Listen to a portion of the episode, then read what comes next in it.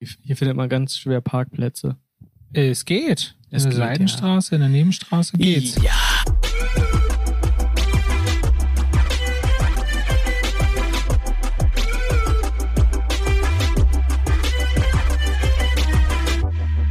Pass auf, Ja. ich möchte deine Meinung zum Thema ähm, Autokinokonzerte einmal wissen, weil sieht man ja momentan Oh. sehr viel. Ich habe äh, mittlerweile machen das ja auch Comedians, aber auch Bands oder auch Solokünstler, die halt in Autokinos auftreten. Auf der einen Seite kann man das ja voll verstehen, dass man Einnahmen hat und auf die Veranstalter haben wieder Mhm. Veranstaltungen, die sie halt machen können und Techniker und so weiter, schafft also Arbeitsplätze beziehungsweise rettet Firmen, schätzungsweise. Ja. Ähm, den Aspekt will ich auch gar nicht irgendwie in Frage stellen, sondern ich möchte das Konzerterlebnis als Konsument in Frage stellen. Und zwar habe ich jetzt auch schon mehr, mehr viel auf Insta-Stories oder so gesehen, wie Leute halt aus ihren Auto filmen, wie sie das sehen. Also ich glaube, das ist ja auch so wie im Autokino auch, dass der Sound dann aus dem, Übers Radio. Genau. UKW. aus dem Radio kommt, genau. Und die Leute dann quasi im äh, Auto dann für sich feiern und dann äh, statt Applaus dann hupen oder wenn das auf dem Gelände, wo das stattfindet, nicht erlaubt ist, wegen Anwohnern, äh, Ah, das, wer, wer macht denn sowas? dann Lichthupe. Okay, ich habe sehr, ich habe eine sehr ausführliche, dezidierte Meinung zu diesem Thema. Also raus. erstmal finde ich finde ich gut, dass überhaupt eine es eine Möglichkeit gibt, ähm, Kultur weiterhin irgendwie zu genießen zu können, geile geile Mucke genießen zu können und auch live genießen zu können. Mhm. Ich persönlich, an mich wurde es ja auch mal rangetragen, äh, gegebenenfalls auf einem äh, solchen Ding zu spielen. Ähm, und ich habe gesagt, ich mache das auf, also jetzt sage ich, jetzt, jetzt sage ich sowas ohne, ohne dann letztendlich, äh, das ist jetzt keine verbindliche Absage an alle Sachen. Aber ich mein erster Impuls war so, nee, will ich nicht. Mhm. Und es liegt nicht daran, dass ich da generell keinen Bock drauf habe, sondern es liegt daran, dass ich die äh, neuen Songs nicht zum ersten Mal auf einem Autokonzert performen möchte. Mhm. Ähm, Weil? weil ich das zu unpersönlich finde. Ich finde, es ist, dass ein Konzert lebt von dieser Connection mit den ersten drei, vier, fünf, sechs Reihen und ähm, mit diesem engen Austausch zwischen Publikum und Künstler. Weil ich brauche nicht live zu spielen, wenn ich irgendwie, wenn das Ganze sowas hat. Ich meine, es heißt schon Auto, Autokino ja irgendwie, ne? Es ist halt so, es hat was von Film und Film hat immer äh, da, da ist ein fertiges Ding so und das konsumieren Leute einfach nur so weg, indem sie auf eine Leinwand gucken. Und äh, ich glaube, jeder, der, äh, der Theater spielt, wird dir ganz klar sagen, ähm, dass das durchaus was ganz anderes ist als Film. Und ähm, dass man es nicht vergleichen kann, weil Theater von dem Austausch zwischen Publikum Mhm. und äh, Schauspieler lebt. Und Kino so- eher so ein einseitiges Ding ist. Genau, das vor, vorher hat jemand sich äh, Gedanken gemacht und vielleicht ein krasses Kunstwerk gebaut. Ähm, aber der Kinofilm verändert sich nicht dadurch, dass ihn niemand guckt, sondern er guckt einfach nur. Und das ist jetzt null äh, abfällig gegenüber dem Kinofilm ähm, oder dem, äh, was, was auch immer dann, dem äh, Autokino-Konzert. ähm, aber ein Musikstück und das, was ein Künstler auf der Bühne macht, wird in der Regel meiner Meinung nach beeinflusst von den Personen, die im Publikum stehen. Mhm. Und das heißt, wenn dir ein Publikum wahnsinnig viel Energie gibt, weil die vollkommen ausflippen, dann neigst du dazu auch eher vollkommen auszuflippen. Und wenn die im Auto sitzen, ich glaube, hab dann so das Gefühl, dass du dann so die Energie nicht, äh, da bin ich super, super ESO-mäßig unterwegs. Ich glaube ja an so Energiescheiße und sowas.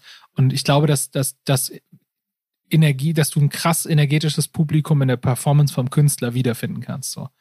Ähm, Genau, und deswegen ist es ist irgendwie nicht so meins und ich kann mir das einfach echt nicht vorstellen.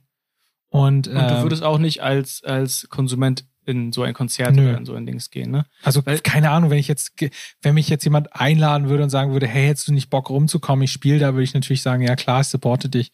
Logo, so. Ähm, aber jetzt so, ich würde mir, glaube ich, da kein Ticket kaufen. Ich finde es sehr respektabel, dass die ganzen Leute sich so viel Mühe machen und überhaupt auf die Idee kommen, sowas zu machen. Ja. Das ist ja mega nice, dass es das gibt. Ähm, aber für mich persönlich wäre das halt ähm, nicht so das Richtige. Es würde ich. mich echt mal interessieren von euch da draußen, wenn ihr mal auf so einem Konzert wart, wie das war. Weil ich stelle mir das irgendwie so vor, ich fahre da hin und dann ist es, glaube ich, so zehn Minuten. Die ersten zehn Minuten ist es geil, weil es so besonders ist und das hatte man noch nie. Ja. Und dann wird's irgendwie kacke. Also ich glaube, dass bei mir würde diese Begeisterungskurve ungefähr nach der Zeit abfallen.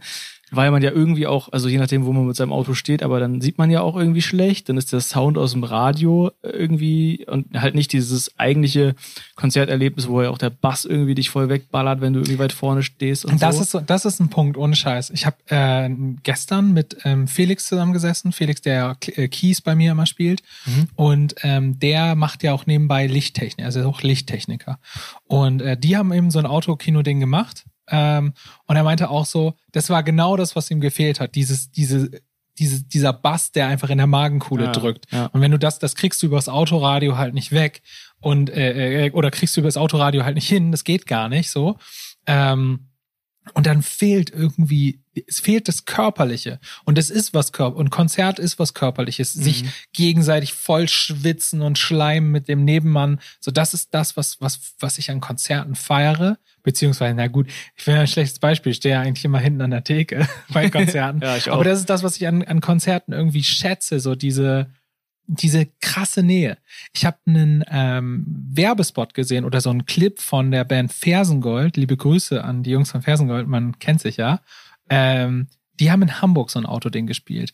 Und es war super krass, weil die, die haben das richtig zu Ende gedacht.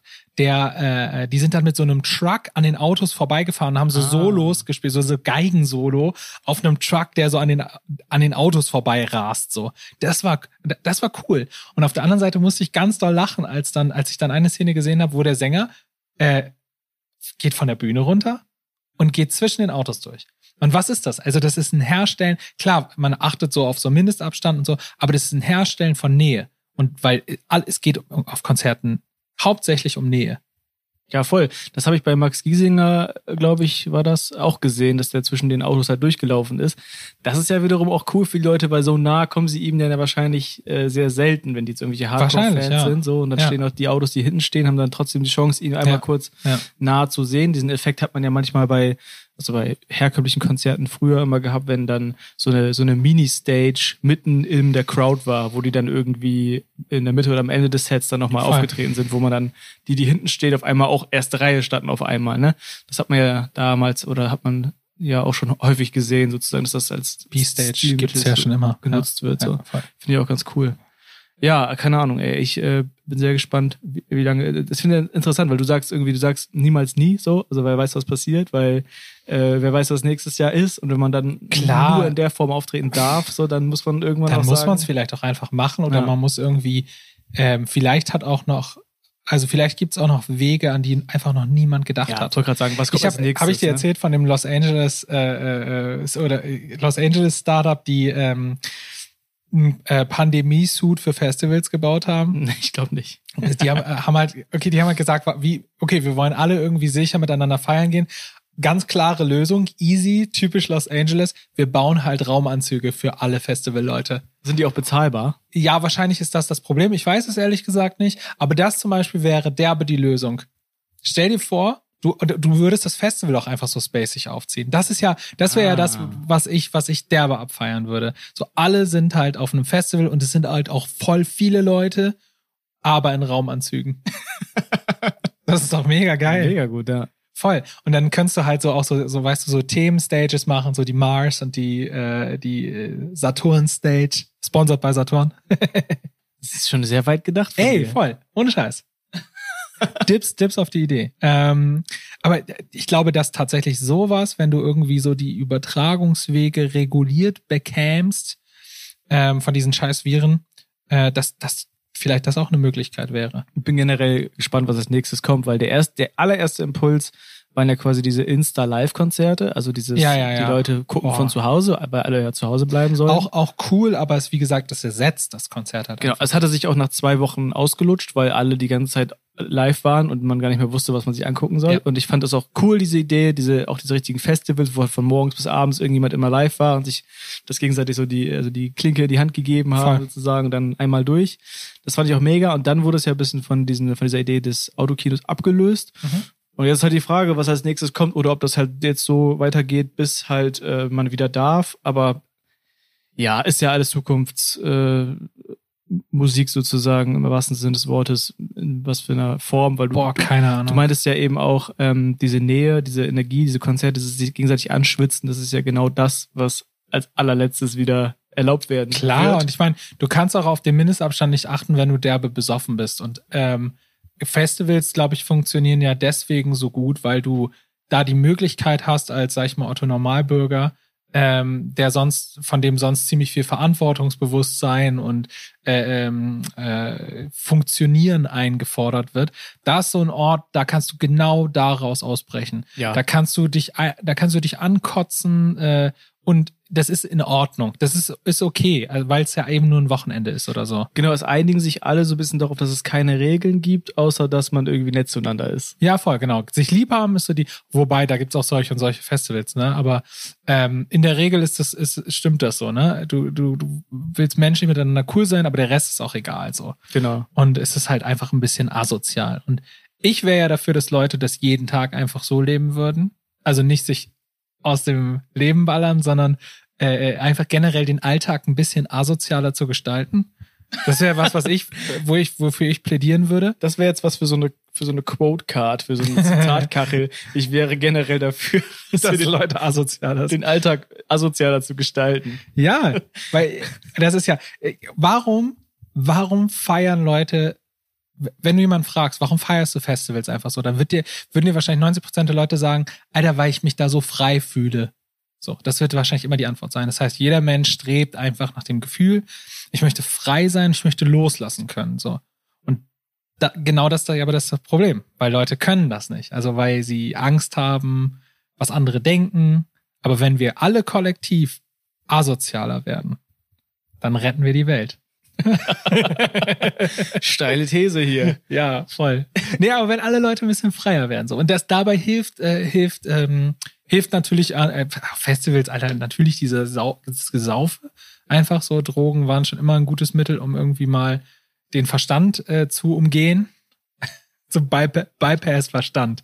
ähm, und ähm, ja, aber aber auch Musik. Musik ist äh, der, der Witz ist Musik macht das auch diesen Verstand ausschalten, sowohl im Publikum, weil wenn du, äh, das wirst du ja sicherlich auch kennen, so, wenn du einen Track hast, den du feierst, dann feierst du in diesem Moment nur den Track. Ja. So, und es ist egal, ob du morgen das, äh, äh, das äh, krasse Gespräch mit deinem Chef hast, wo du wahrscheinlich zur Schnecke gemacht wirst. Und es ist egal, ob gestern dich gestern deine Freundin verlassen hat, wenn du äh, in diesem Moment bist, wo du, wo du einen Song richtig doll fühlst, dann bist du nur in diesem Lied und nichts anderes. Und deswegen macht Musik, Musik halt eine ähnliche Funktion. Das kann aber nur, also klar kann es über, über Kopfhörer allein in einem Raum gelingen, aber ich finde, es gelingt doppelt so krass, wenn du jemanden vor dir hast, der es halt performt für dich, so in dem Moment. Total, ja.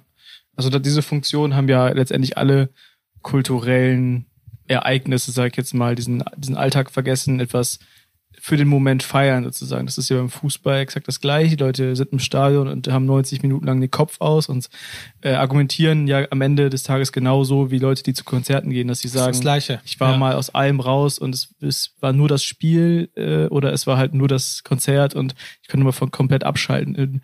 Ein Festival ist ja eigentlich nur so ein verlängertes Ding, also eigentlich ein, ein, ein, ein langes Konzert, was man quasi über vier Tage streckt und was nur äh, durch sehr viel Alkohol aushaltbar ist, weil dieser Zustand halt so lang ist sozusagen. Ja, voll.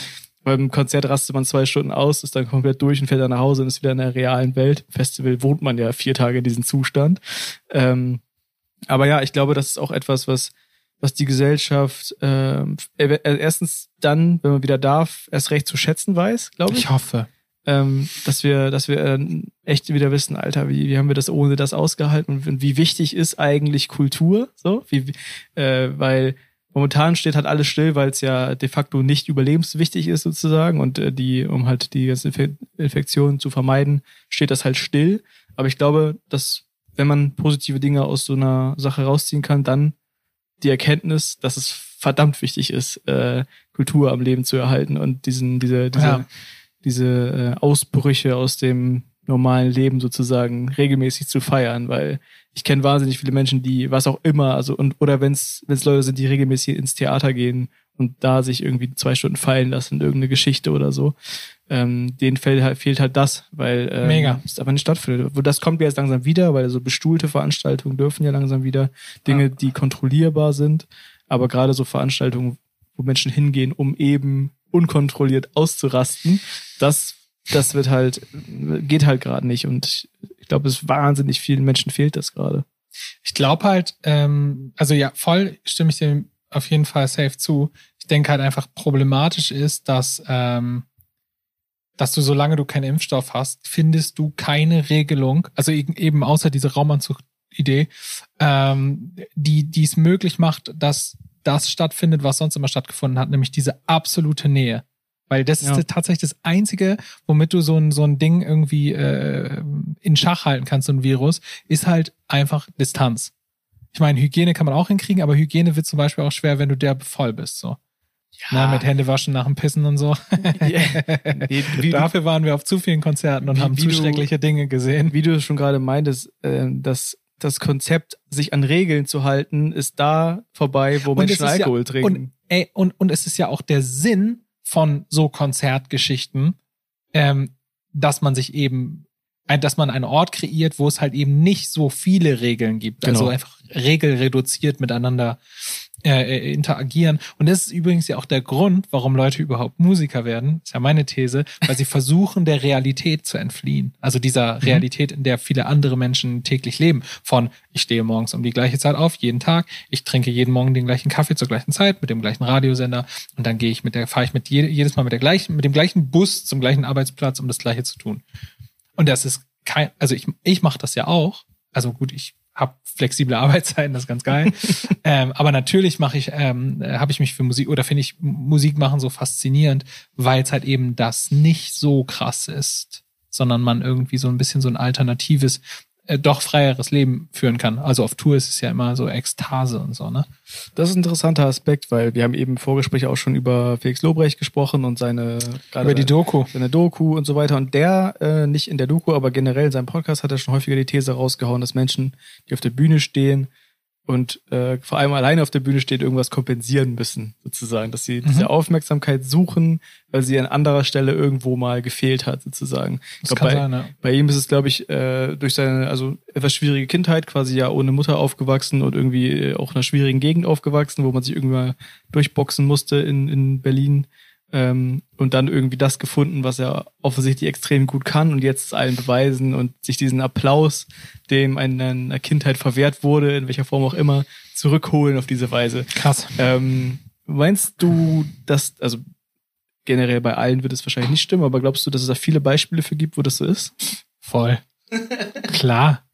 Äh, glaube ich, glaube ich, glaube ich wirklich, ich glaube, dass wahnsinnig viele Musiker ähm, wegen irgendwelcher Issues auch auf die Bühne gehen ich glaube aber, dass es nicht nur das ist, sondern ich glaube, dass es auch ähm, das, also bei, bei mir ist der Motivator zum Beispiel in erster Linie Freiheit ähm, oder dieses Gefühl von, von Freiheit. Ich habe halt, und ich glaube, dass das auch viele, viele Musiker haben, halt so ein, so ein Gehirn, was die ganze Zeit so auf über, also wenn du so eine CPU von einem Rechner übertaktest, so, dann schmilzt die halt irgendwann. Und so ist es mit meinem Gehirn auch. Das produziert halt die ganze Zeit irgendwelchen Wahnsinn. Und der ist auch unkoordiniert und unzusammenhängend. Und der Moment, wenn du auf die Bühne gehst, ist der Moment, wo Stille ist. Es ist dann einfach Leere im Kopf. Und das ist ein Zustand, den ich so äh, im Alltag nicht hergestellt bekomme. Aber mit Musik oder wenn ich einen Song zum Beispiel schreibe. Wenn ich eine Idee habe für einen Song ähm, und an, an der Gitarre sitze und mich, mich die Idee mega zeckt, so, dann versinke ich da drin so krass, dass die Zeit weg ist. So. Mhm. Also dieses klassische, wie, wie nennt man es noch, äh, Flow, diesen Flow-State, das, ne, kennt man ja wahrscheinlich schon tausendmal gehört, aber dass halt wirklich äh, du, du dann eine Lehre hast und da, du dann auf die Uhr guckst und denkst, oh krass, das waren elf Stunden, heftig. elf ich muss morgen arbeiten. Fuck. So, also wirklich. Und du hast dann äh. nichts, nichts, getrunken und nichts gegessen und normalerweise hast du immer nach fünf Minuten wieder Hunger, aber dann halt nicht, wenn das ja. da ist so. Mhm.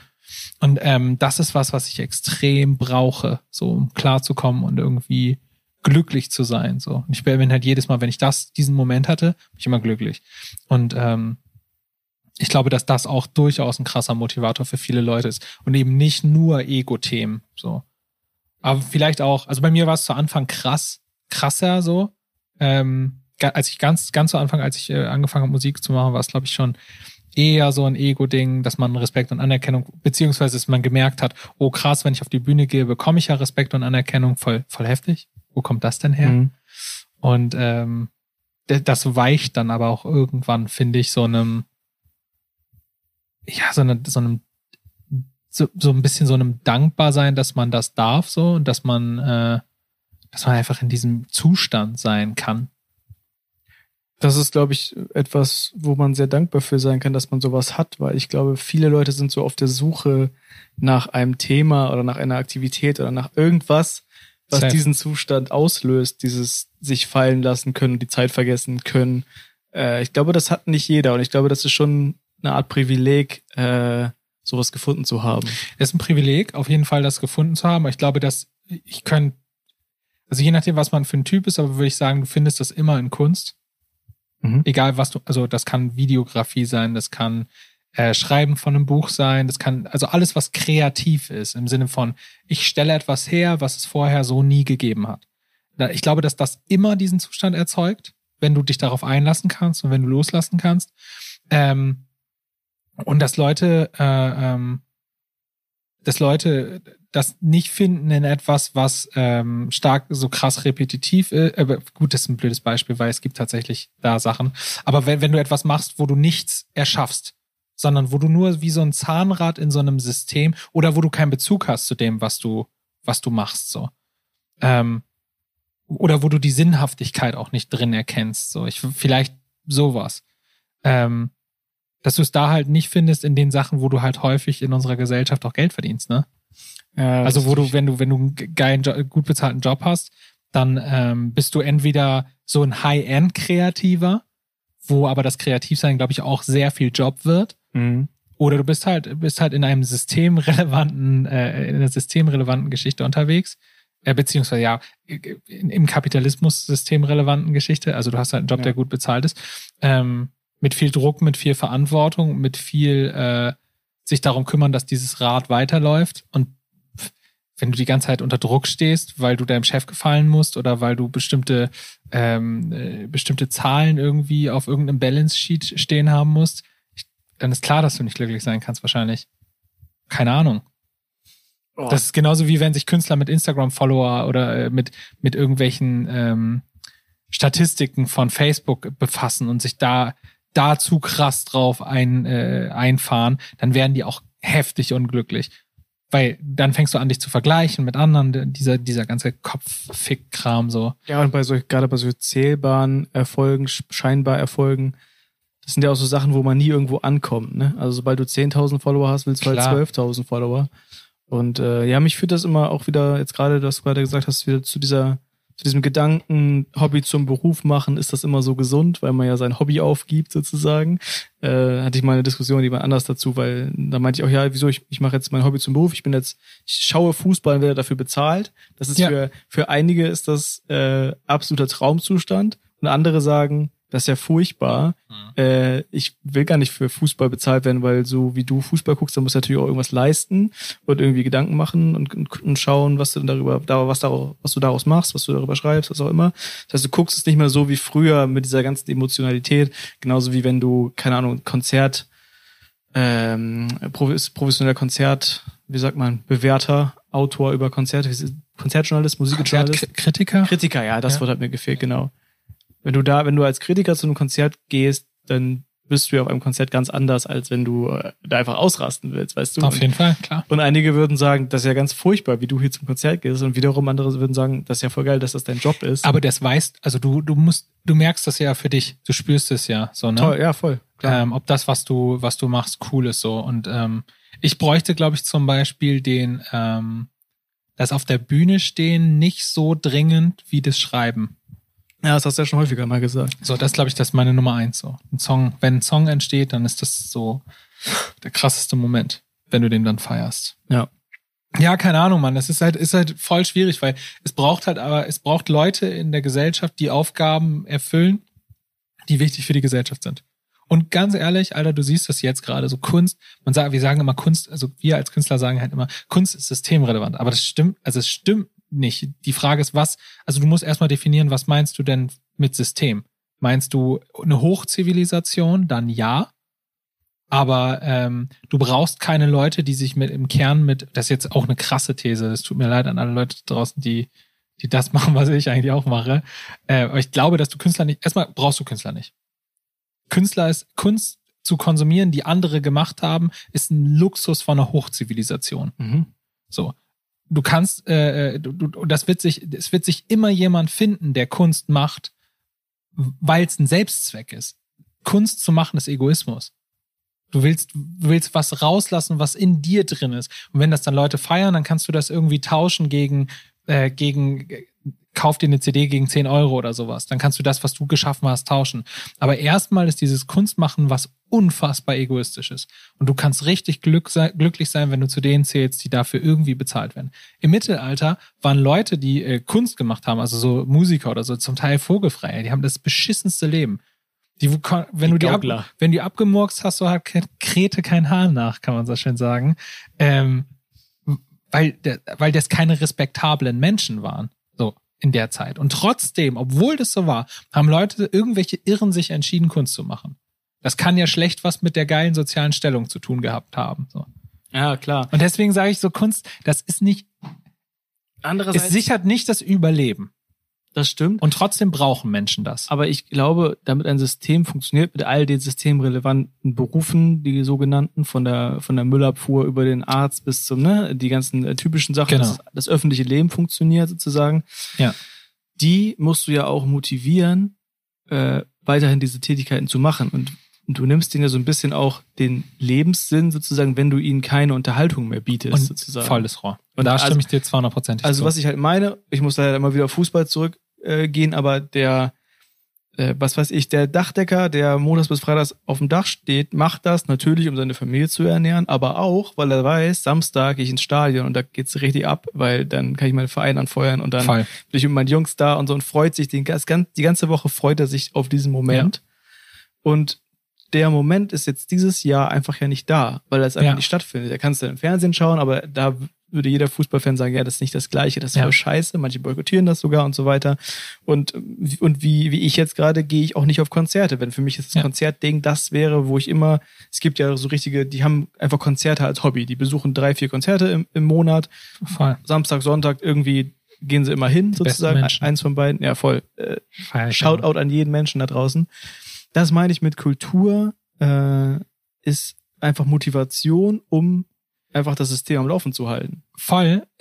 Ich und ich logischerweise bin ich immer pro Kultur und pro Kunst. Ne? Ich will jetzt null gegen Kult, äh, gegen die Systemrelevanz von Kultur äh, wettern. Aber äh, jetzt kommt das das Aber, das berühmte. Äh, die Frage, dein Beispiel mit dem Dachdecker. Nur weil es keinen Fußball mehr gibt, hört jetzt dein Dachdecker auf Dachdächer zu decken? Nee, weil er da, also er verdient damit ja was. Und wenn er jetzt die Entscheidung treffen muss, boah, ich bin jetzt in Kurzarbeit und ich habe äh, voll keine Kohle, was mache ich denn jetzt? Ähm, kaufe ich mir die erneuere ich meine kaputte Waschmaschine und äh, kaufe ich mir Essen oder gehe ich auf das Konzert von Sting?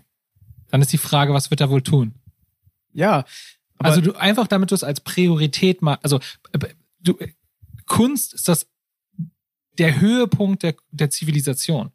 Also das, da wo wir am Ende landen, ja, ja, klar. wenn alles geil ist. genau, dann, dann ist, ist das, dann entsteht sowas, dann ist sowas auch relevant Ja. und so weiter. Und deswegen übrigens, und das, das tut mir mega leid und das ist so super krass hart, aber egal, ob wir, wir sprechen oder viele, viele in der Musikbranche ähm, sprechen immer davon, am, am Ende wird es, wird es diese Veranstaltungsbranche nicht mehr geben. So, also es ist ja immer das Argument zu sagen, wir verhungern hier jetzt, wir kriegen nichts, wir sind am Arsch, keiner hilft uns, die Politik kümmert sich nicht um uns und deswegen werdet ihr schon sehen, am Ende gibt es keine Kultur mehr und äh, dann ist diese Branche ausgestorben. Und das wird niemals passieren. Ja, das glaube ich nämlich Weil auch nicht. Leute das machen, weil sie es lieben. Und da kannst du, kannst du querbeet durch die ganze Veranstaltungsbranche mal gehen. Die Leute, ich habe noch niemals einen Berufszweig gesehen, wo so viele Menschen sind, die das, was sie tun, so krass lieben, um alles dafür stehen und liegen zu lassen. Und deswegen wird es auch immer Musiker geben und es wird immer, immer Künstler. Man in, in, im, im, äh, unter, unter den Nazis wurden Künstler verfolgt und ermordet und die haben trotzdem Kunst gemacht. Ja. Das ist doch so die beste Motivation, äh, keine Kunst zu machen, ist äh, verfolgt zu werden und getötet zu werden. Und trotzdem machen Leute Kunst. Da, da, des, deswegen sage ich, Kunst Findet also immer einen Weg, meinst du? Volles Rohr. Und je, ich glaube, je schlimmer, je schlimmer die Zeiten, desto krasser die Kunst. So. Und ähm, ich hoffe, hoffe, hoffe, weil ich glaube, ich glaube fest daran, dass kranke Zeiten auf uns zukommen und ähm, einfach krass bewegende Zeiten, gar nicht mal jetzt so schlechte Zeiten. Also dass jetzt, äh, dass jetzt ab die Apokalypse kommt. Ich bin immer pro, alles wird geiler, so. Ähm, aber ich glaube, dass, dass krasse, krasse Herausforderungen kommen. Und wir reden hier über Corona, aber lass mal über Klimawandel reden.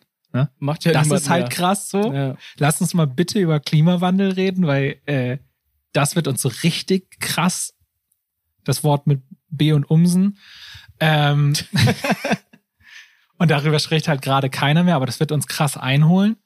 Ähm, ja, das wird ja hoffentlich wieder aktuell, wenn das andere in Anführungszeichen überstanden ist. voll. Und ich habe so Bock auf, ich habe so Bock auf die neuen großen Künstler, die wieder politische Themen kommentieren und so den Shit, der in der Welt läuft, so in Worte fassen, dass jeder, dass plötzlich wieder ein Movement entsteht mit Sachen so. Und gerade habe ich das Gefühl, wir leben in so einem, in so einer Welt, wo, wo es hunderttausend verschiedene Movements gibt und jede Woche Neues und es geht darum, dass man ein Movement kreiert und weniger Ja. darum, dass man wirklich Sachen durchsetzt und nach vorne bringt. Ich finde es mega krass. Deswegen äh, äh, die die ähm, Black Lives Matter Bewegung finde ich halt irgendwie krass, weil das wirklich so lange schon einfach brodelt und so ein krass komplexes Thema ist. Rass also das gru- zugrunde liegende zugrunde liegende Thema ist äh, ist ja irgendwie Rassismus, aber natürlich auch die Feindlichkeit gegenüber Andersartigkeit. Also die, die, das nicht, ähm, das Kämpfen gegen Vielfalt und gegen den, die Wertigkeit des Lebens an sich. Das ist ja das Grunde, zugrunde liegende Problem.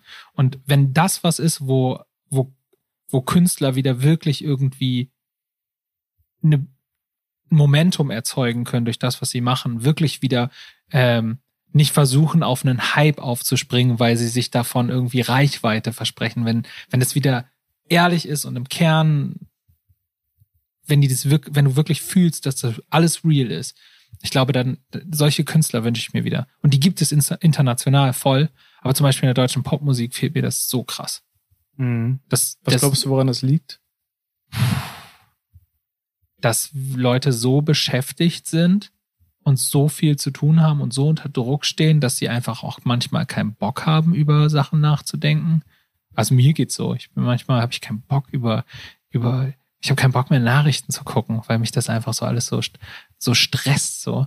Und dann will ich manchmal auch einfach einen Song hören, der einfach nur krank eskaliert oder einen Song, der einfach gar nichts mit mir macht, sondern einfach mich so träumen lässt und so. Das ist halt, also Radiomucke, die in der Heavy Rotation mittags läuft, sollte ich halt auch nicht von der Arbeit ablenken, ne? Und warum ist Popmusik oder erfolgreiche Popmusik in Deutschland so, so unpolitisch? Also warum ist es so. Weil die Angst haben, dass, also dass es gibt halt hunderttausend politische Meinungen. Also früher gab es irgendwie, ähm, früher gab es äh, äh, irgendwie zwei, drei politische äh, Richtungen, vielleicht, die populär waren. Und das liegt auch daran, dass halt nicht sich nicht jeder irgendwie auf tausend Wegen, sondern irgendwie auf 100 Wegen informieren kann, konnte früher. Und äh, äh, heutzutage zieht sich jeder seine Infos aus irgendeinem Subreddit oder sowas. Mhm. Und äh, jeder ist irgendwie auf seine eigene, in seiner eigenen Bubble informiert. So, und äh, deswegen haben wahrscheinlich Leute Angst, auch äh, was zu sagen, was, was Leuten nicht gefällt. Und dann dadurch auch einfach, muss man auch mal sagen, äh, halt irgendwie äh, Fans zu verlieren. Ähm, Ich habe letztens einen Podcast mit Mark Forster gehört, der ja echt ein cooler Typ zu sein scheint, auch was seine Ansichten und so angeht. Und der wurde gefragt, warum tritt jemand wie du eigentlich nicht bei der Veranstaltung in Chemnitz auf gegen Mhm. Rassismus?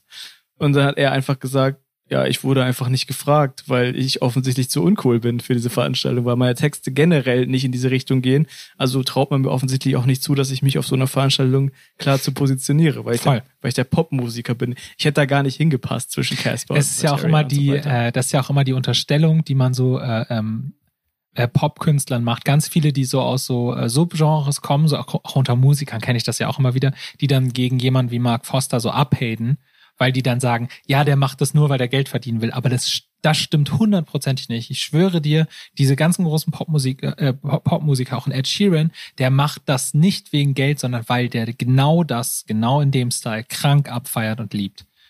Und ähm, ich, weil ich, ich, ich kann das beurteilen, weil ich auch voll gerne Popmusik schreibe, die Mhm. nicht krass was sagen will. Ich schreibe aber genauso gerne Songs, die krass was sagen wollen. Ja. Und deswegen also keine Ahnung, wenn du dann zufälligerweise, das ist ja eigentlich ein Sechser am Lotto, ne? Wenn du zufälligerweise Musik machst, die, äh, die total geradlinig und einfach nur übelst poppig ist und äh, halt voll viele Leute findet, die das feiern. Mhm. Aber wenn du, äh, wenn du krass auf Metal stehst, dann wirst du sowas nie machen können. Das kannst du dann nicht machen. Es sei denn, du bist Max Martin, ne? Der Songwriter, der eigentlich auch eher so aus dieser Rock-Metal-Richtung Mhm. kommt. Aber 100 Pro feiert äh, Max Martin auch einen Backstreet Boys Song, den er geschrieben hat. Der wird, also wird vielleicht nicht unbedingt der sein, der im Konzert auf der ersten Reihe steht, äh, auf dem Konzert in der ersten Reihe steht, aber ähm, nichtsdestotrotz, nichtsdestotrotz wird er die, die Mehrstimmigkeit im Refrain halt derbe abfeiern. Sonst würde er das nicht schreiben und auch nicht, auch, auch nicht aus so einem Kalkül heraus. Gibt sicherlich auch, aber ich glaube, wenn du, wenn du das schaffst, auf der Bühne zu stehen mit Popmusik und so viele Menschen davon zu überzeugen, äh, auch diese, sag ich mal jetzt, äh, simpleren Gefühle an der Stelle auch einfach zu fühlen, dann musst du das wirklich fühlen, damit das überhaupt ankommt bei deinem Gegenüber. Anders geht gar nicht. Ja. Ja, krass, Alter, wie sind wir da schon wieder hingekommen? Über Autokino, äh, Autokinokonzerte. Ja, stimmt, das war das Anfangsstatement quasi, ne? Heftig. Wir hatten zu Anfang keine Ahnung, worüber wir reden sollen. Jetzt sowas, ey. Ja, wir haben eben wieder gesagt, eigentlich sagen wir es jedes Mal, drück einfach auf Rec- Record und es wird schon irgendwie hinhauen. Darf ich meine The Last of Us 2 äh, zwei Theorie äh, erklären? Habe ich die letztes Mal erklärt? Ja, hast du schon. Mit denen in die Räume gehen und so. Mit dem Dreieck, einfach Dreieck drücken. Du hast sie auf jeden Fall mir erklärt. Ich weiß gar nicht, ob du es im Habe ich die im Podcast erklärt erklärt? Mach nochmal sonst. Ich cutte es sonst an dieser Stelle raus. Cut. also, ich habe äh, zum, nee, ich habe das erzählt. Ich zum Geburtstag eine PS2 bekommen habe und Aber so eine hast PS4 bekommen habe. PS2, geil. Richtig geil, Retro Game. 25 Euro. Nee, ich glaube, du hast es mir privat erzählt. Scheiße. Okay, also ich habe zu meinem, zu meinem Geburtstag eine äh, PlayStation 4 bekommen mit dem Spiel The Last of Us 2. So. Und ähm, mir ist aufgefallen, ähm, bei dem Spiel ist es so, wenn du durch so Türen gehst, dann musst du ja mal Dreieck drücken, dann gehst du so, folgt dir die Kamera und dann gehst du durch eine Tür und sau oft springt dich genau in diesem Moment aus dem Hinterhalt irgendein verrückter Zombie an und will dich killen, so. Und was dazu führt, dass du so ein bisschen eine Phobie vorm Türöffnen bekommst. Du hast halt Angst, durch die Türen zu gehen. Mhm. Und auf der Playstation ist es aber so, du musst halt Dreieck, also du musst ja durch die Tür gehen, um weiterzukommen. Es geht gar nicht anders. Es gibt auch keinen Weg drumrum oder so. Du musst da durch. Also drückst du, äh, musst du Dreieck drücken und durchgehen. Und ähm, ich finde es eine Wahnsinnsanalogie zum Leben, weil du ganz oft vor Situationen äh, stehst, wo du dich eigentlich gern verdrücken möchtest. Du sagst, oh, heute müsste ich Sport machen. Und dann stehst du da und denkst, ich könnte ja jetzt anfangen. Ja, aber irgendwie habe ich auch keinen Bock. Und das ist genau die Situation wie vor dieser Tür. Und wenn du vor dieser Tür stehst, habe ich mir angewöhnt, jetzt einfach beim Zocken, damit ich auch schneller mal durchkomme, äh, einfach nicht dran nachzudenken, sondern einfach Dreieck zu drücken. Ja. So. Und das finde ich so geil, weil das musst du eigentlich vor allen Sachen, die du machen müsstest, aber nicht tust, musst du einfach, du musst in deinem Mental das, das Dreieck drücken. Ja. voll. Einfach loslegen. Das habe ich zum Beispiel gemacht hier, also äh, können wir ein bisschen Werbung machen mit Sport mit Freeletics, mit der App. Ah, ja. So. Und da kannst du einfach auf äh, Training starten klicken. Und ich mache das ganz häufig, dass ich in dem Moment, wo ich das Handy in der Hand habe und, äh, ähm, und überlege, ob ich es jetzt mache, dass ich einfach auf Starten drücke. Und dann zählt so ein Countdown runter und fängst du einfach an. Mega geil. Habe ich ist geil, gelernt ja. von The Last of Us 2. Vielen Dank, äh, Sony. Und äh, Ist ein geiles Spiel. Ich habe den ersten Teil gespielt und kann es nur. also Ich finde vor allem, wenn man irgendwie in alten Gewölben im Keller irgendwo rumläuft, nur mit diesen Taschen, Oh, Taschen, das ist so schlimm, Mann. Das ist richtig furchtbar.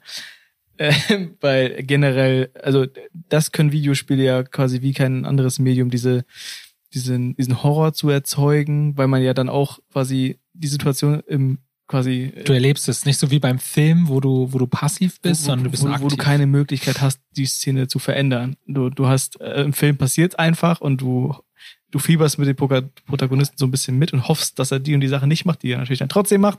Und im Spiel bist du ja Herr davon und dann bist du auch Herr davon, wo dein Taschenlampenlicht hingeht und so weiter. Und das ist ist ja noch viel intensiver als ein Horrorfilm, ist ja ein Horrorgame sozusagen. Voll. Das finde ich da extrem krass und es ist ja Storytelling auch, sucht ja seinesgleichen, das, das ist das Spiel auf jeden Fall. Aber genug der Werbung. Ähm, ich finde aber, deine Theorie kann man auch alles, auf alle To-Dos eigentlich übertragen. Ich habe schon überlegt, ob ich mir das Dreieck tätowieren lasse auf die Hand. Ja, du hast ja noch Vielleicht Platz machen wir das. auf die Hand. Ja. Dass du dann immer, äh, So, es muss halt sehr präsent sein. Es muss diesen Klick-Moment haben, weißt du? und dann du, kannst du immer symbolisch auf deine Hand drücken, wenn du eine schlimme Aufgabe machen willst. Stimmt. Und Alter, Press Start. Ja. Das ist geil, das machen wir. Ich, hab- ich habe schon mal gesehen, dass du Leute auch so ein ganzes äh, Joypad äh, auf dem auf dem Arm Das finde ich jetzt so krass aus, so, so zu Fanboy-mäßig. Okay, das ist Also ich bin ja jetzt nicht so ein krasser Zocker, ne? Ich ähm, habe ja Ewigkeiten gar nicht gezockt und jetzt irgendwie wieder angefangen, weil wir hier so eine äh, Nintendo Switch stehen hatten in der Corona-Zeit. Brauchte man halt irgendwas, um ein bisschen zu zocken nebenbei. Oh, ich habe auch gar keine Zeit momentan dafür. Ich würde gerne, ich spiele ab und zu mal World of Warcraft nachts. Das finde ich immer noch so krank, Mann. Das ist Dass du tatsächlich das immer noch zockst. Das ist ja das alte Spiel, aber nicht die neueste Version, sondern auf dem Privatserver. Ich weiß gar nicht, ob, es, ob man das sagen darf, aber ich glaube ja. Ähm, Und das ist auch so ein, so ein äh, bei mir so ein Faktor, wo man die Zeit vergisst. Also das ist wirklich so ein, wo man dann um drei Voll. Uhr, Voll. wo man drei Uhr auf die Uhr guckt und sich denkt, holy crap. Das war, das war ja eigentlich auch so ein bisschen der Grund mit der, äh, mit der PS4-Geschichte, dass ich gesagt habe, eigentlich ist es verschwendet, also ich habe immer mir gesagt, es verschwendete Zeit. So, so, eigentlich müsste ich in der Zeit irgendwie produktiv sein. Und dann habe ich aber ohne Scheiß diese Dreiecksgeschichte entdeckt. Und da dachte ich, boah, krass, jetzt habe ich richtig was fürs Leben gelernt ja. aus dem Spiel. Ey, die Diskussion Zombies. hatte ich auch schon mal, weil ich, ich bin ja auch diese, irgendwie der Verfechter von, ich baue mir einfach meinen Fußballverein im Real Life auf und spiele halt nicht den Fußballmanager von EA und baue mir dann da ein Stadion und dann irgendwann, es ist ja letztendlich nur so ein, dann hast du halt in-game hast du voll was geschafft, aber das ist einfach nur so ein Speicherstand, den du halt irgendwie dann äh, überschreibst oder löscht oder einfach irgendwo irgendwo stehen hast. Du hast dann irgendwie in SimCity die perfekte Stadt gebaut, aber hat dir im Real Life nichts gebracht, scheinbar. Aber du hast ja währenddessen einfach entweder eine gute Zeit gehabt oder krass viel gelernt. Straßenplanung gelernt. Ja, oder halt irgendwelche Sachen gelernt. Irgend- Einfach auch was über dich selbst. Und du hast einfach mal zur Ruhe gefunden, was auch immer. Das ist ja auch mega viel wert. Von Voll. daher sind Games ja nicht wirklich Zeitverschwendung, auch wenn es auf den ersten Blick immer so aussieht und auf den zweiten vielleicht auch. Aber ja, weiß ich nicht. Ich bin da auch immer noch nicht so zum. Manchmal, wenn ich World of Warcraft spiele und mir denke, okay, ich habe ich ich skill gerade Angeln auf 150, dann denke ich mir so, ja, du hättest auch in der Zeit irgendwie Gitarre lernen können. Weißt du, was mich richtig abfuckt? So Spiele, also gerade wie World of Warcraft, wo es einfach nur darum geht, Dinge zu sammeln. Ja. Also ich verstehe jedes Spiel, wo du ein Problem lösen musst, das finde ich lehrreich so, oder du, du irgendwie in einer bestimmten Story, eine Story vorantreiben musst, aber diese einfach nur, wo man einfach nur Holzblöcke sagt, sowas wie, oder so Animal Crossing, ah, das macht mich wahnsinnig, verstehe null, Ja. wie man das spielen kann. Ich weiß, wie mir viele Feinde mache damit, aber Animal Crossing ist für mich das absolute Hassgame. Witzig, habe ich la- jahrelang auf dem Nintendo DS war so klar. abends zum Einspielen. Du bist so ein Farmer. Spiel. Ja, genau. Aber ich liebe auch Spiele, und da ist World of Warcraft auch ein unfassbares äh, Beispiel für, dass kein, die kein Ende haben. Also World of Warcraft suggeriert dir die ganze Zeit, du kannst gar nicht so viel spielen, wie du müsstest, dass du hier irgendwie mal zum Ende kommst, weil es immer, und das ist ja halt dieses krass, krasse Suchtpotenzial, ein Last of Us 2 spielst du durch und dann kommt der Abspann und sagst du, geil, das war ein geiles Game, dann fasst es fest nicht mehr an, spielst es irgendwann nochmal extra, nochmal neu durch, wegen einem alternativen Ende oder so, aber es ist eigentlich relativ klar, dass es ein Anfang, Ende gibt und dazwischen halt viele verschiedene Möglichkeiten. Bei World of Warcraft gibt es kein Ende. Es gibt immer wieder Patches, es gibt immer wieder neue äh, Sachen, neue Dinge, die man finden muss, die man, es gibt immer, also, äh, und in World of Warcraft gibt es auch eigentlich die Regel, der, der am meisten spielt, ist der Beste auf dem Server. Ja. Was dazu führt, dass du nicht der, der am besten Skill hat oder so halt der krasseste ist, wie es in manchen ähm, äh, ja so E-Sports, klassischen E-Sports-Spielen ist. Das, da gibt's einfach Leute, die haben einfach krass viel drauf und deswegen, das, die sind dann die besten. World of Warcraft das ist eigentlich so, der am meisten spielt, hat die best, das beste Equipment und deswegen ist er der krasseste Typ auf dem Server.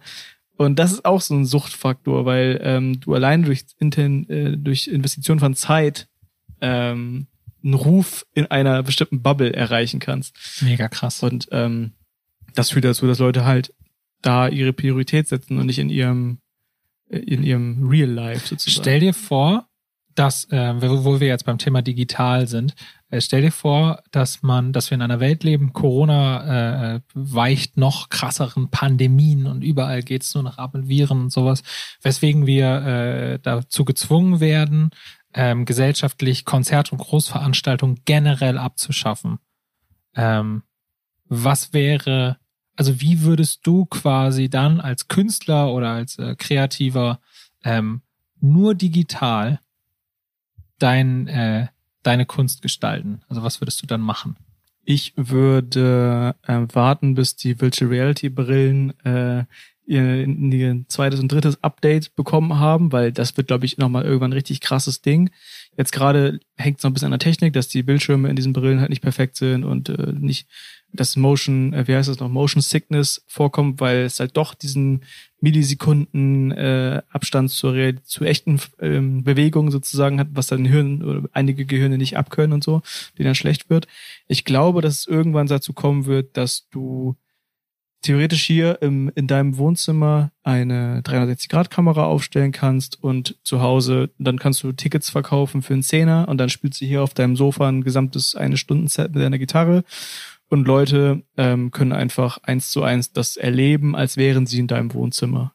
Ähm, also ich habe schon einige Virtuality-Brillen aufgehabt, manche sind schon extrem weit und da ist dieses ähm, dieses Erlebnis schon echt krass, fand ich äh, echt real und ähm, das ist auch übrigens was, was man, was äh, in der Sportvermarktung, glaube ich, irgendwann auch extrem krass zunehmen wird, dass Leute einfach nicht mehr krass lang reisen müssen, wenn sie irgendwie auswärts sind. Klar, dieses ganze soziale Ding und so, ähm, mit, mit Freunden unterwegs sein und so, das ersetzt es natürlich nicht. Aber wenn man nur in, in, in ein Stadion fährt, 500 Kilometer, weil er in das Spiel interessiert und wenn man das live sehen möchte, für solche Leute ist das, glaube ich, irgendwann extrem interessant, eine Brille aufzusetzen, sich aufs Sofa zu setzen und das Spiel im Stadion zu erleben, obwohl man gar nicht da ist. Und es funktioniert zu 100 Prozent, weil ich das, äh, die NBA ist da sehr weit mit, äh, äh, mit dieser Technologie zu, äh, so rum zu, zu experimentieren. Und letzte oder vorletzte Saison habe ich, gab es immer einmal pro Woche ein Spiel Virtual Reality. Und ähm, das habe ich mir immer reingezogen und äh, dann halt mit Kopfhörern und mit der Brille. Das heißt, du bist halt nach, also ich war nach so fünf Minuten war ich da eingetaucht in das Ding und war, Echt? ja, Krass. und war in der Halle und äh, also mein Kopf war gesagt, ich war in der Halle und da wurde ich ja auch mal von meiner Freundin, weil ich, du hörst und siehst ja nichts mehr Boah, von deiner du scheißt dir Realität. richtig ins Hemd, wenn dich jemand anfasst. Genau, du, du erschreckst dich zu Tode, weil du, weil du bist gerade ganz woanders. Ich kann gerade niemand anfassen, weil es ist ja niemand da in, in deiner, Heftig, in deinem Kopf. Alter. Ne? Also das ist Du immer drehst dich um in der Virtual Reality und haust deinem Hintermann eins aufs voll. Maul. Aber die Person kann ja kann ja nicht anders mit dir kommunizieren, weil du ja bist Ja, ja, ja, nicht klar. ansprechbar und auch visuell ja, die muss ich dann anrufen. Auf dem. Ja, stimmt. Das, Das könnte gehen. Das gibt's sogar auch, dass, äh, dass dann so Push-Nachrichten reinploppen. Stell dir vor, ähm, du bist, machst Virtual Reality und schmeißt vorher LSD, Alter. oh Gott, oh Gott. Das muss so krass sein, Alter. Ich glaube, dass er aber LSD so ein bisschen ist wie Virtual Reality. Ich habe ja. noch nie LSD genommen, ne? Also deswegen Ja, kann ich das nicht beurteilen, aber ähm, anderes Thema. Ja, ich glaube, also in dem Sektor ist einiges möglich. Krass. Mit Virtual. Ich frage mich, ich denke halt immer, okay, es braucht dann halt noch so ein paar andere Schlüsselreize, wie zum Beispiel Geruch oder so. Ich meine, ähm, allein das so auf einem Konzert so, ne? Das fehlt gesagt, halt das, irgendwie. das wird es niemals und vor allen Dingen, ersetzen. die Berührung. Das Ja, ja, fehlt voll. halt. Aber wenn du dahin kommst, und das geht ja auch irgendwie, ich meine, äh, diese, dein ganzes Nervensystem und so, es funktioniert ja auch so, dass du, ähm, das kannst du ja auch, kann, du merkst es ja daran, dass du es austricksen kannst, weißt du? Du kannst ja auch in der Virtual Reality über irgend so irgendwie fallen und du bekommst das Gefühl von fallen. Ja, 100 Prozent. Und da merkst du, wie, wie krass dein Gehirn Ja. einfach ey, es auch nur ein Rechner ist. Es so, gibt ne? ja sogar eine Virtual Reality App, die ich mal ausprobiert habe. Ich habe mich da komplett durchprobiert. Habe auch schon mal für so eine Seite geschrieben, deswegen hatte ich die ganzen Sachen auch zu Hause. Da gibt's so eine so ein Experiment, da legst du deine deine du musst zwei Tasten drücken auf deiner Tastatur. das hast du erzählt mit der Spinne, das Genau. hatten wir auch schon mal im, äh, im Podcast. Läuft ja. also und nochmal in Kurzversion, es läuft dann irgendwann eine Spinne über die Hand in der Virtuality, also in der virtuellen Realität und du merkst es an deiner echten Hand, merkst du dass Spinne. rüber krabbelt. Genau. Das ist so krass. Das Hirn wird also ausgetrickst, äh, das Hirn sagt, da ist eine Spinne und sendet quasi die sogar die körperlichen Signale an die Hand, dass da gerade was rüberläuft, obwohl da nichts ist. Ja. Und das ist abgefahren. Und ähm, nochmal auf dieses NBA-Ding, was, was, äh, was die halt gecheckt haben, ist, dass es ein krasser Mehrwert ist, den du dadurch schaffen kannst, weil da wurde noch eine, eine Kamera, du konntest halt immer immer ähm, selber bestimmen, wo du gerade bist. Also du konntest dann dir frei vier, fünf Spots in dieser Halle aussuchen, entweder direkt unten am, am Court oder ganz oben in den Tribünen. Du konntest aber auch auf der, auf der Pressekonferenz nach dem Spiel sitzen, da wo man ja normalerweise nicht hinkommt. Es gab in der Kabine eine Kamera, wo dann saßt du quasi mit den Spielern in der Kabine und warst ein Spieler von allen und hast die Ansprachen können Nackt. und so weiter. und es gab sogar eine Kamera vor der Halle, wo Leute dann rauchen waren oder so. Und da konntest du einfach nach draußen schalten und dann warst du mit diesen Leuten live. Und das fandest du, also es war krass echt gefühlt, ja, oder was? Ja, 100% echt. Ohne Scheiß. Boah, scheiße, Alter. Und- Okay, das hätte ich nicht gedacht. Da stand dann sogar so eine Kamera draußen bei der Busankunft. Da sind dann so die Spieler an dir vorbeigelaufen und äh, dadurch, dass es so echt wirkt, willst du fast schon deine Hand ausstrecken, damit die bei dir ein, einschlagen. So, so echt. Krass. Und das fehlt halt noch. Und ich glaube, ähm, aber dass man, dass man irgendwann echt dahin kommt, dass es irgendwie so eine verkackte Schnittstelle gibt zwischen deinem Hirn und dass du einfach so Reize Ja. direkt ansteuern kannst, so, ne? Was auch recht krass ist. Übrigens eine krasse Black Mirror-Folge, die es da gibt. Wenn das Hirn irgendwann in der Form erforscht ist, kann man, warum nicht? Dann kann man ja alles quasi äh, stimulieren und dann Ja. gewisse, äh, also da, da, da wahrscheinlich sind dann auch so Sachen möglich, dass man gar keine Drogen mehr nehmen muss, sondern dass man einfach irgendeinen elektrischen Impuls an ein bestimmtes Hirn Voll. schickt auf jeden Fall. und dann das die das geht ja auch auf jeden Fall. bekommt. Ja. Es gibt ja zum Beispiel Hirnschrittmacher, dass wenn du krass, krass schwer depressiv bist, dass du äh, mit Hilfe des Hirnschrittmachers quasi Dopaminrezeptor äh, direkt oder deine die Do Dopaminausschüttung direkt auslösen kannst, sozusagen im Ja. Hirn. Das ist so krass, Mann. Ja, ich frage mich auch. Ich bin auch gespannt, wie sich das alles entwickelt, weil ähm, man muss ja auch sagen, die, die Möglichkeiten wären auf, auch für Konzerte einfach unvorstellbar krass Mhm. wenn du einfach, ich hatte ja mal das Beispiel äh, gebracht in der anderen Podcast-Folge, stell dir äh, vor, Ed Sheeran spielt Icy Fire und es fliegt halt einfach ein fucking fliegender, äh, brennender Drache über das Mhm. Publikum. Das war mal mein Bild. Und ich dachte so, boah, krass. Wenn es dahin geht, dann kann auch dieses Virtuelle eine Qualität bekommen, die einfach so krass sehenswert ist, dass vielleicht was anderes ist, aber eben so vielleicht sogar noch reizvoller als das echte Konzert. Ich weiß es nicht so. Ich wünsche es mir nicht unbedingt, weil ich habe voll, Ja. ich hätte halt voll keinen Bock in einem in so einem Raum, Kameraraum zu stehen und dann da live zu performen, damit alle ein krasses dran Genau, ich gerade das, das haben. ist ja wieder die andere Perspektive. Du bist alleine in einem Raum, wo 5000 Leute zugucken, aber du hast keine, keinen Rück Rückkanal. Du kriegst keinen Applaus. Genau. Ja. ja, man müsste dann, äh, klar, wenn du aber auch in so, wenn das für dich sozusagen auch so funktioniert wie für alle anderen, kann es auch richtig krass sein. Ja, und, und in diesem Konzertding ist es ja auch so, es kann ja auch als zusätzliches Feature genutzt werden. Das heißt, die Halle ist trotzdem ausverkauft. Du hast ja, voll. und die, die zusätzlich ist diese Kamera da. Das heißt, alle, die gerade Bock haben oder die kein Ticket bekommen haben oder was auch immer, können dann nochmal fünf Euro oder so zahlen für das Erlebnis. Und dann hast du, dann spielst du eigentlich vor 50.000 Leuten in der Halle, aber de facto vor fünf Millionen weltweit, die gerade nicht aus wel- welchen Gründen auch immer gerade nicht Das da bringt sein mich können. direkt auf das Thema der nächsten Folge. Und, das da wäre. und zwar, ähm, wieso, also die, einfach die Frage in den Raum geworfen, brauchst du als Künstler diese ganzen ähm, Mittelsmänner, sprich Label, Verlage etc. Ähm, und wie krass, wie krass könnten Künstler klarkommen, finanziell zum Beispiel, wenn es das alles nicht gäbe? Mhm. Also äh, DIY, also das wäre so mein, mein Themenvorschlag, DIY-Musiker, oh, Alter, Musiker. Musiker, DIY-Musiker versus Signed Artist. mhm. Und Ja, äh, der, so ein Für und Wider, weil es gibt ja auch voll viel, was dagegen spricht. DIY-Music, Alter, Digga, Alter, was ist denn los mit meinem Hirn? Äh, DIY-Musiker Vielleicht zu brauchst du einen sein. Hirnschrittmacher. Ja, ich glaube auch, Alter. Ähm, das wäre wär ein Thema, was mich sehr, äh, sehr Geil, interessieren würde. machen. So. Weil das, glaub, Ähm, da vor der Frage stehen viele Musiker. So. Und wir, ich spreche ja später, äh, ich weiß nicht, in welcher Reihenfolge wir das veröffentlichen, aber ich spreche ja später noch mit dem Sinus, der ja, auch eben jetzt seine erste Single ohne ähm, eben irgendwen im Hintergrund äh, veröffentlicht. Und äh, bin ich auch gespannt, was er dazu zu dem Thema zu sagen hat. ja, äh, schon mal viele Grüße von mir. Werde ich machen. Auch euch da draußen wünsche ich, äh, bestelle ich viele Grüße und äh, freue mich immer über jeden, der hier ähm, regelmäßig zuhört. Ähm, wenn ihr Fragen habt, irgendwas, äh, Themen auch, die euch interessieren, das würde mich auch äh, immer, äh, interessiert mich auch immer spannend. Was sind eigentlich Sachen, die Zuhörer interessieren? Und Feedback äh, zu äh, dem Thema, wart ihr in diesem Jahr auf Autokonzerte und wie war's? Exakt. In dem Sinne ähm, sehen wir uns, hören wir uns in der nächsten Folge. Bis dann. Gut, ciao.